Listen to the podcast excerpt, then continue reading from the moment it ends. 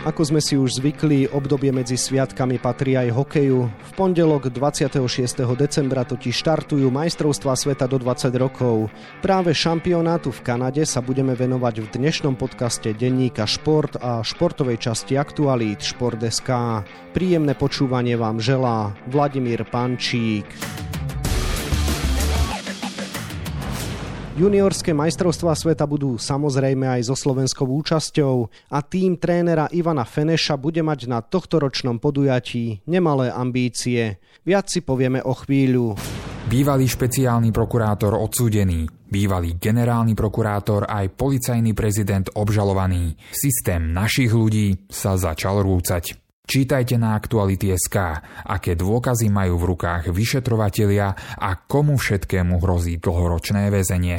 So Šimonom Nemcom, Filipom Mešárom, ale zrejme bez Juraja Slavkovského nastúpi naša výnimočná generácia hráčov narodených v roku 2004. O šanciach Slovákov budem hovoriť s kolegom z denníka Šport Matejom Derajom, ktorému želám pekný deň. Ahoj Vlado, ďakujem pekne za pozvanie. Matej, priblíž nám najskôr prosím ťa formát majstrovstiev sveta. Tak na majstrovstvách sveta sa predstaví 10 tímov, ktoré sú rozdelené do dvoch základných skupín, teda po 5 účastníkov. Každej z týchto skupín postúpia 4 do štvrťfinále, kde teda budú nastupovať tým systémom, že víťaz jednej skupiny sa stretne so štvrtým z tej druhej a opačne. A vždy posledný z každej skupiny si zahrajú proti sebe o záchranu na dva víťazné zápasy kto budú teda súperi Slovákov v skupine a aké ambície môže mať v tejto spoločnosti naše družstvo? My hráme v tej B skupine v kanadskom Monktone a naši súperi budú USA, Fínsko, Švajčiarsko a Lotyšsko. A myslím si, že táto skupina je veľmi, veľmi priaznivá. V tejto konkurencii si myslím, že by sme mali hrať aspoň o to tretie miesto v skupine. Čiže Myslím si, že tie ambície nášho týmu by mali byť aspoň ten postup do štvrťfinále a napraviť ten dojem z nevydareného šampionátu, ktorý sa konal v lete. Tá skupina tomu nasvedčuje, že by sme mali mať vyššie ambície. Aký program čaká našich hokejistov? Hrá nám do kariet súťažný kalendár? Prvým zápasom v skupine bude zápas proti Fínsku, ktorý hráme 27. decembra o 17.00 nášho času, čiže veľmi priaznivý čas. Potom o deň neskôr hráme proti USA, to bude zase o 10. večer. No a potom budeme mať jeden deň voľna a opäť hráme dva zápasy za dva dní, tentokrát proti Lotyšom a na Silvestra proti Švajčerom. Ten kalendár nie je až taký výhodný pre nás, tým, že hráme dvakrát dva zápasy po sebe za dva dní, ale myslím si, že by sme to mali zvládnuť, že aj ostatné týmy niektoré sú na tom takto.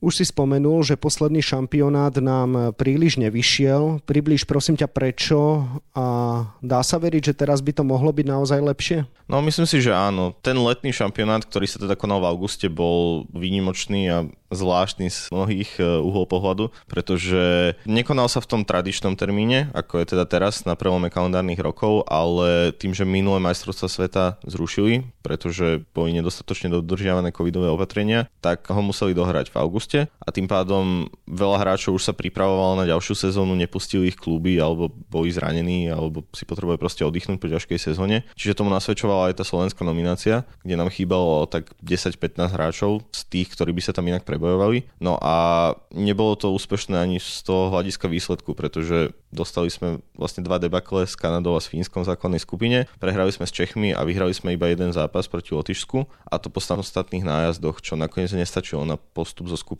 Čiže z týchto majstrovstiev sveta sa nevypadávalo, ale ak by sa teda vypadávalo, tak by sme museli hrať o záchranu a po 8 rokoch sme nepostupili do štvrťfinále, čo teda bolo považované za neúspech, ani ten herný prejav nebol nejaký skvelý, ale teraz už máme v týme minimum absencií. Myslím si, že aj tie ambície by teda mali byť vyššie. Teraz sa to koná v normálnom termíne, nemáme nejako veľa zranených hráčov, aj ten tým vyzerá lepšie, máme ľahšiu skupinu, čiže myslím si, že by to malo byť lepšie.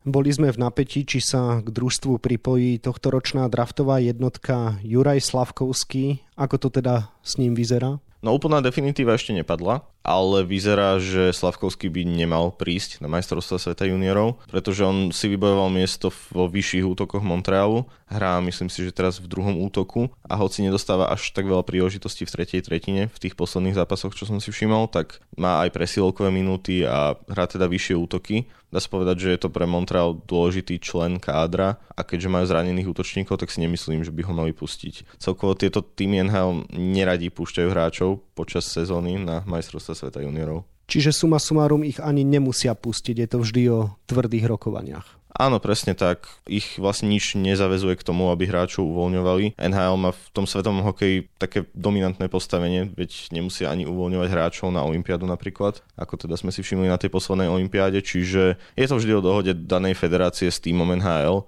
a väčšinou pustia hráčov, ktorí nemajú nejakú veľkú úlohu, napríklad Shane Wright z Kanady alebo Brent Clark, ktorí hrali v NHL nejaké zápasy, ale neboli dôležití členovia svojich tímov, tak ich v poriadku uvoľnili, ale pri Slavkovskom alebo ďalších hráčoch, napríklad Mason McTavish z to už je o inom. Čiže je to vždy na tej dohode vlastne. Ako je to s farmárskou AHL? Prečo trebárs môže prísť Šimon Nemec? AHL väčšinou tých hráčov uvoľňujú bez problémov. Stali sa aj také prípady, napríklad v Nemecku v posledných rokoch nepustili dôležitých hráčov, ktorí hrali iba AHL alebo napríklad švedský obranca Simon Edvinson, ktorý hrá v AHL, tento rok odmietol účasť. On povedal, že radšej teda bude hrať v tom klube, ale inak celkovo tie kluby AHL nemajú problém uvoľniť tých hráčov. Tam sa tá zostava aj častejšie mení tým, že oni fungujú ako tá rezerva toho týmu NHL, tak oni sú zvyknutí na tú väčšiu fluktuáciu tých hráčov a minimálna šanca, že by vlastne niekoho nepustili, veď aj z ostatných tímov v poriadku uvoľnili dôležitých hráčov, takže dobre, že aspoň toho Nemca teda pustili.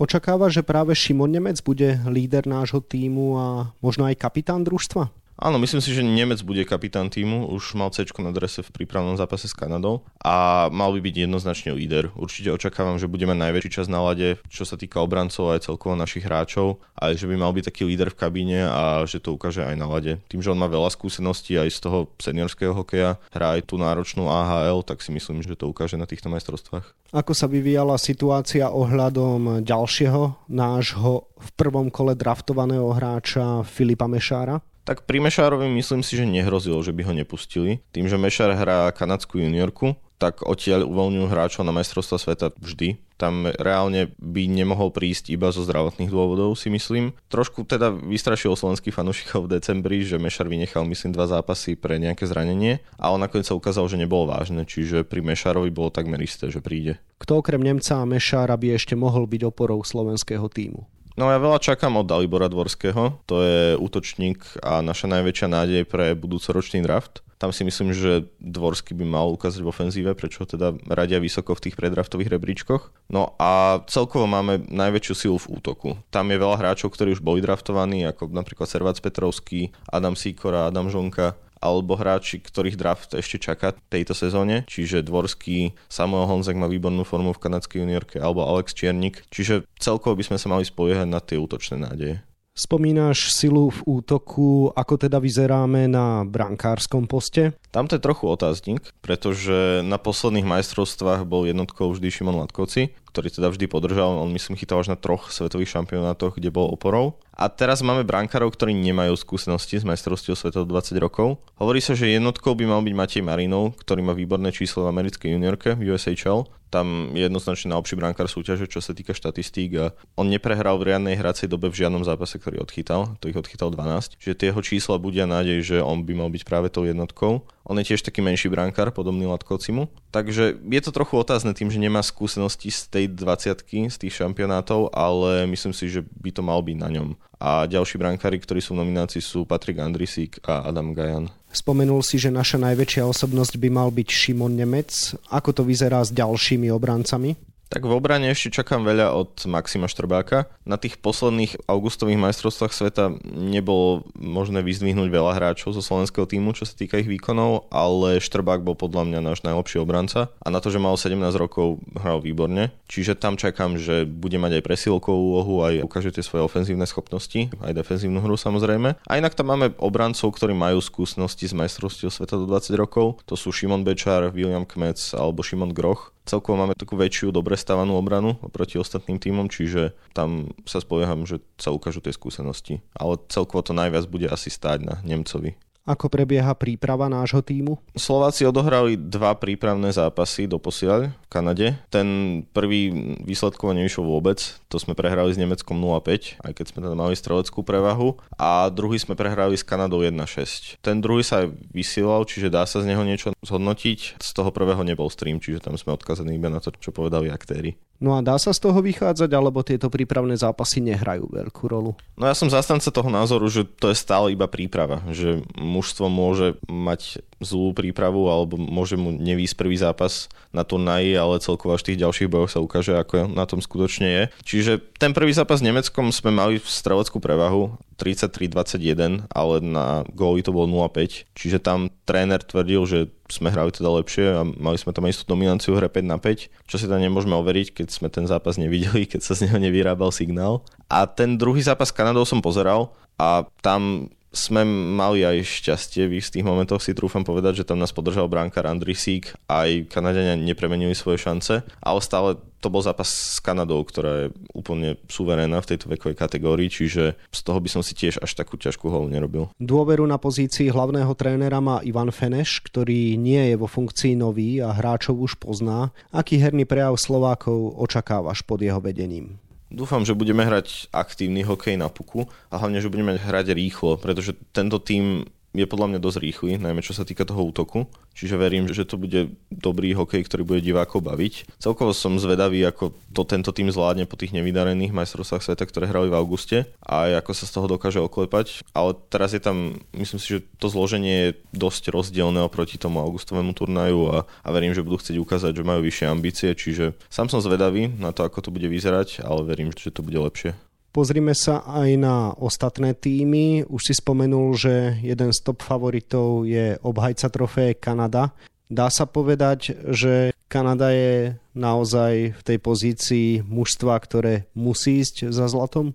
Jednoznačne áno. Kanada má naozaj nadúpaný výber. Oni tým, že majú takmer neobmedzený výber tých hráčov, tak si môžu presne zvoliť podľa toho, kto sa im hodí na akú pozíciu a vyberajú si tam naozaj z množstva výborných mladých hokejistov, čiže Kanada má veľkú útočnú silu, má veľmi dobre poskladanú obranu z takých tých ofenzívnych a defenzívnych obrancov. Možno majú trošku slabinu v bránke, ale keď budú ofenzívne dominovať, tak až tak im toho kvalitného bránkara netreba, čiže za najväčšieho favorita určite určite považujem Kanadu. Aj tým, že hrajú doma, budú sa chcieť ukázať, čiže jednoznačne áno. Kto okrem Kanady by teda mohol ašpirovať ešte na zlato?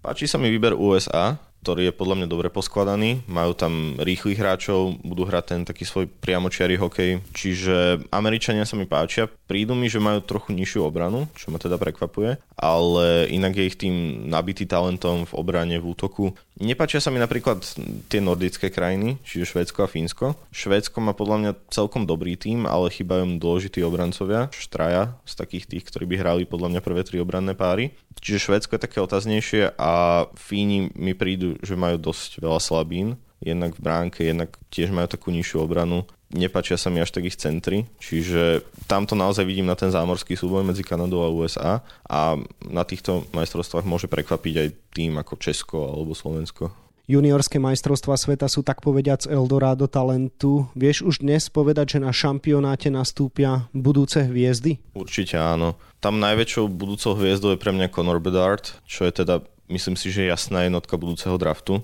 To je kanadský útočník a to je naozaj výnimočný hráč, skvelý, šikovný v ofenzíve, dokáže tvoriť hru aj strieľa góly, čiže naozaj na Bedarda sa veľmi teším. Ďalej Kanada má v týme hráča, ktorý by mal byť zase dvojkou draftu podľa tých súčasných predpovedí a to je center Adam Fantilli. To je zase taký veľký hráč a je fyzický, ale dostatočne šikovný. Podobný je aj Leo Carlson, ktorého tiež teda hodnotia vysoko v budúcom drafte, ktorý je zase zo Švédska. A aj z tých draftovaných hráčov sa tam dajú nájsť budúce hviezdy, ako ten Brent Clark, ktorý hral v Nových zámkoch, alebo Shane Wright, čo bola štvorka posledného draftu, alebo aj v iných tímoch, napríklad aj Šimon Nemec to môže dotiahnuť na takýto honor, čiže určite áno, teším sa na tie mladé talenty.